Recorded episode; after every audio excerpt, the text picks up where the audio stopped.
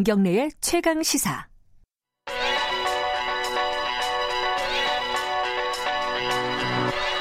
최강 시사 최한수의 눈. 네, 경제 현상에 대한 날카로운 시선을 공유하는 시간입니다. 최한수의 눈, 경북대 경제통상학부 최한수 교수님, 오늘은 스튜디오에 나와 계십니다. 안녕하세요. 예, 안녕하세요. 원래 경북대에 계시니까 전화로 네. 항상 연결을 했었는데 네. 오늘은 스튜디오에 나와서 방학이라 그런가요? 어떻게 된 겁니까? 아, 뭐 그런 것도 있고요. 그다음에 이제 오늘 이제 제가 얘기할 내용이 제가 쓴 보고서라. 아, 네. 아 저도 보고서를 미리 읽었는데 굉장히 재밌는 보고서입니다. 그리고 예. 이게 지금 참여연대 경제개혁연구소에서 예, 그냥 예. 아니 경제개혁연구소입니다. 아, 그 참여연대랑 상관없는데요? 예, 독립했죠. 아, 그래요? 예, 예, 아, 그렇구나. 예, 오늘 발표하죠? 예, 예, 이미 발표됐습니다. 8 시에. 아, 8 시에. 굉장히 좀 재미있기도 하고, 어, 최근 어떤 사건들과 연결이 되기도 해서, 어, 뭐, 시사점을 많이 주는 부분입니다. 네. 어, 재벌들의, 재벌 총수의 사법 처리하고, 주가하고 어떤 관계가 있을까? 예. 어떤 관계가 있어요? 총론적으로 좀 얘기해 주세요. 예, 총론적으로 말하면 예. 일단 우리 우리 일반적인 예상은 이제 총수에 대한 사법 처리가 진행되면 주가가 하락할 것이다. 그렇게 이게 많이들 생각하죠. 예측하죠. 그게 예. 사실로 언론들의 보도고 재개해 보던데 예. 확인해 보니까 어, 일단 그런 현상은 발견되지 않아요. 그러니까 어, 주가가 폭락하거나 예. 그다음에 어느 기업의 주가가 폭락해서 그게 다른 계열사로 확산되는 현상, 예. 이제 주가 패닉 현상은 전혀 발견되지 않고요. 예. 어, 쉽게 말씀드리면 긍정적인 효과와 어, 부정적인 효과가 혼재합니다. 그게 첫 번째 아. 발견이고요.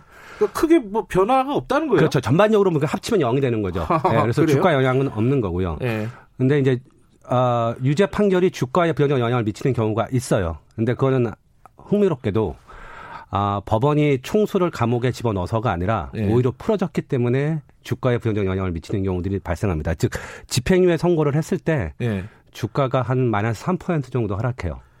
아, 이거는 조금. 네, 근데 어... 실형 판결 받았을 때는 주가 영향이 없습니다. 네. 일종의 기존의 어떤 상식이라고 할까요? 기존에 갖고 있었던 고정적인 생각. 네네. 네. 거기가, 거기가 배치되는 내용이에요. 네네. 네. 어떻게 저도... 총수가 풀려나면 주가가 떨어질 수가 있나? 예, 네, 뭐, 이제 핵, 저희 해석인데요. 이제 네. 핵심은 그러니까 총수가 풀어주면, 그러니까 네. 잘못하면 이제 처벌을 받아야 그 다음에 잘못된 거 반복을 안 하잖아요. 그렇죠. 근데 그냥 이렇게 풀어주면 아, 다음에 내가 또 나올 수 있으니까 음. 아, 또 범죄를 저지른다는 거죠. 그러니까 음. 우리가 이제 그거를 사법부의 규율 기능이라고 하는 건데 네. 지배 구조에 대한 규율 기능을 하는데 이번 판결이 그런 규율 기능이 전혀 없는 판결이 나오면 음. 다음에 또 저지를 거다 이렇게 예상하는 거죠. 근데 실제로 제 그 데이터셋에 보면 음. 어 이제 뭐 SK 그룹의 모 회장님은 감옥을 두번 갇혔어요. 그러니까, 예.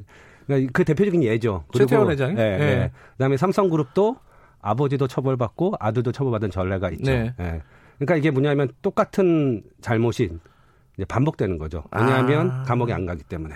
아하, 예. 그렇군. 그래서 그걸 시장이 알고 있는 거예요. 최근 일을 생각해 보면은 조양호 회장이 이건 뭐 사법 판단이 아니라 어, 은퇴를 했잖아요. 예, 예. 그때 주가가 뛰었어요. 예, 예. 그 한진그룹 관련된 주가가 예. 그거랑 약간 좀 비슷한 현상. 그런 거죠. 그러니까 쉽게 아. 말하면 이제 총수에 대해서 감옥에 보내면 예.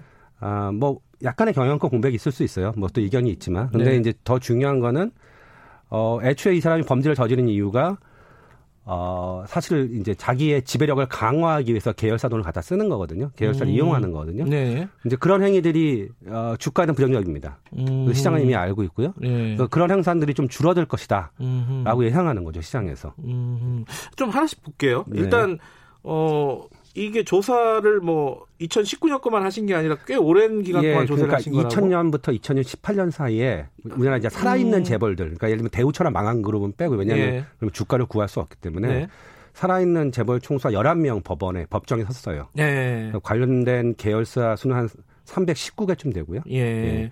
그 아. 계열사의 주가를 그러니까 총수가 실형 선고나 혹은 집행유예 선고를 받을 때 법원에서 유죄 판결을 받을 때 주가가 어떻게 움직이는가를 본 겁니다. 네. 1심, 2심, 3심 이런 거 네, 다본 거죠. 어, 다 네, 받고 네, 2000년에서 2018년 예. 그러니까 19년 동안에 11명의 재벌 총수를 대상으로 했다. 네, 일단 네.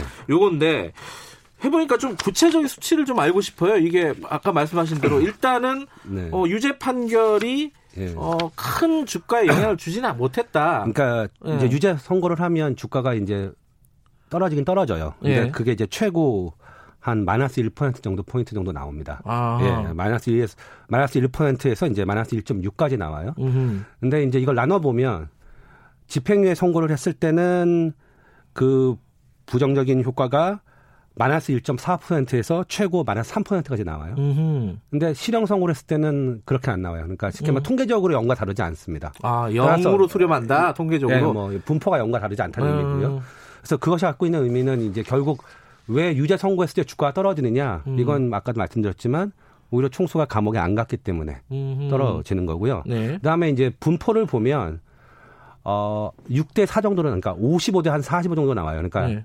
어, 실형 선고를 하면 어, 주가가 65% 계열사는 아, 55% 계열사는 네거티브가 나오고요. 네. 45%는 포지티브가 나와요. 어. 그러니까 한 방향으로 안 움직이고요. 예. 집행률도 정확히 그 숫자가 똑같습니다. 어. 이제 그러다 보니까 합치면 거의 0이 되는 거죠. 음. 예, 그래서 말씀드렸죠. 주가 패닉 현상은 없고 그다음에 계열사 주가의 전반적인 흔히 말해 이제 동조화 현상도 없어요. 음. 정확히 반씩 나눠지고요. 예. 그다음에 특히 시장은 집행유예 선고했을 때 오히려 부정적으로 반응한다. 음. 네, 이게 이제 메인 발견입니다. 어쨌든 전체적으로는 큰 영향이 없는데 네. 오히려 풀어졌을 때 그 집행유예로 나왔을 때는 그래도 상대적으로 어, 의미 있는 어떤 그러니까 주가 하락 예, 모습을 주가, 보인다. 예, 예. 어, 이 정도로 예, 어, 그게 참. 이제 예, 그래서 참 직관과 반응. 저희 처음에 결과가 나왔을 때 잘안 예. 믿기더라고요. 예.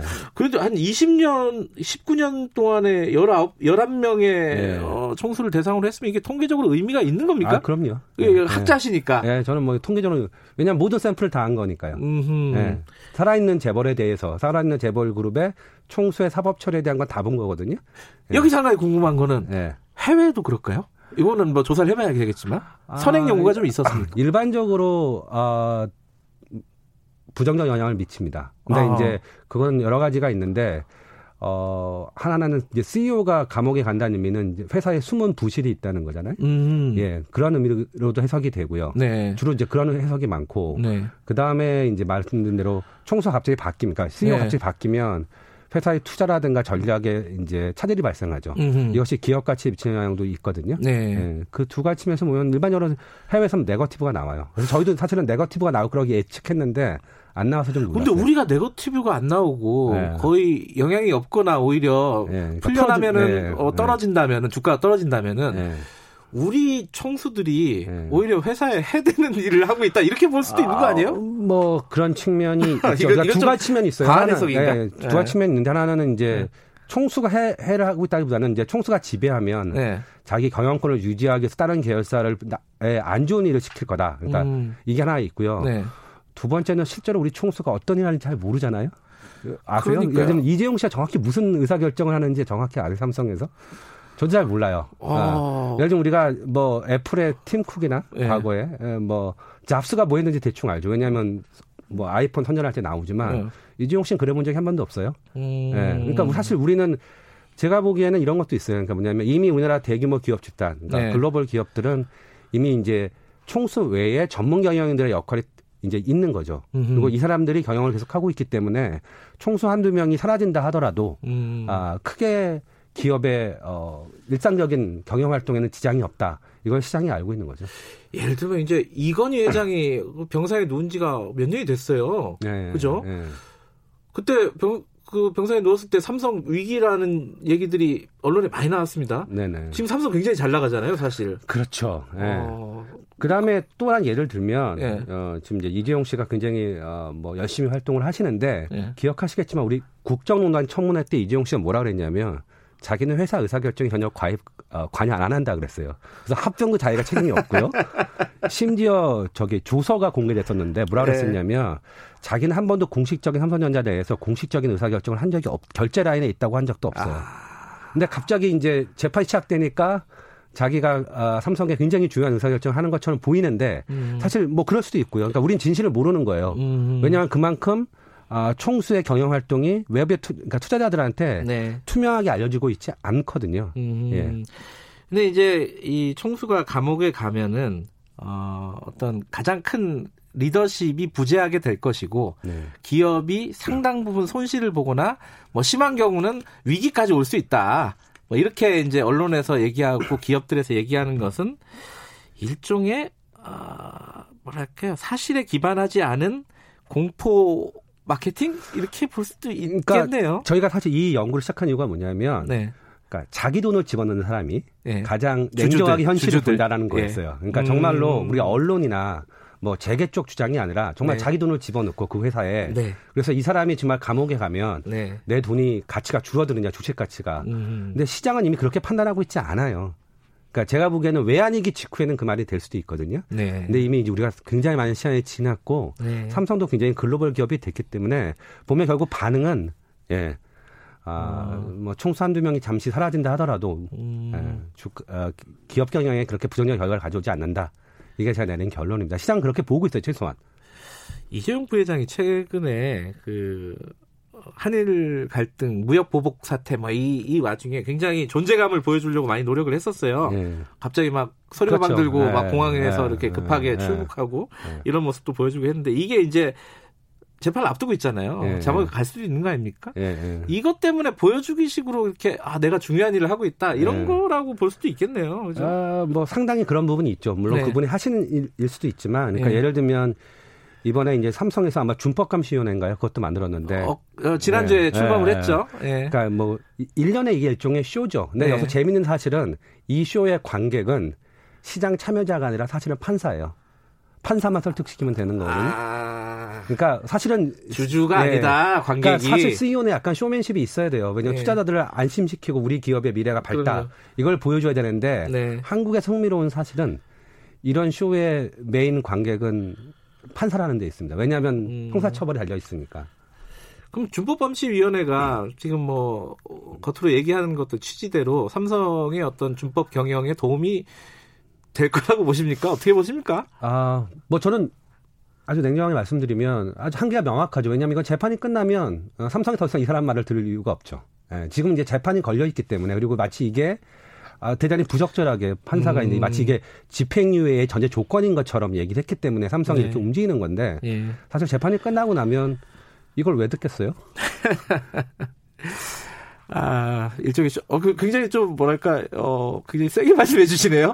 근데 이건 뭐 사실이죠. 이건 누가 보라고 하는 거냐. 이거는 판사 보라고 하는 거예요. 알겠습니다. 네, 법원 보라고 하는 거고. 요번 연구 진행을 하면서 이거 꽤 오래 걸렸다면서요? 데이터도 네, 그렇고. 한, 한 2년 걸렸습니다. 예. 네. 연구 진행하면서 꼭, 어, 청취자분들, 어, 네. 혹은 그 연구 결과를 보시는 분들에게 네. 드리고 싶은 말씀 있으면 하고 마무리하죠. 예, 그니까 핵심은, 아, 시장은 이미, 그러니까 네. 이제, 재벌 총수에서 경영권 공백론 네. 이거에 대해서 냉정하게 평가하고 있어요. 음흠. 그러니까 그렇게 영향력이 크지 않다. 시장은 냉정하다. 예. 어. 근데 오히려 시장과 관계없는 예컨대 법원이나 네. 언론이나 이런 쪽이 부추기거든요. 음. 사실 정치적 판단은 제가 보기에는 만약에 정말 이정철 정 그렇게 중요한 사람이라면 행정부가 하면 돼요. 유죄 판결 나오고 실형 나오고 그러고 어. 다음에 어, 사면을 하든가. 사면해 주면 되는 어. 거죠. 예.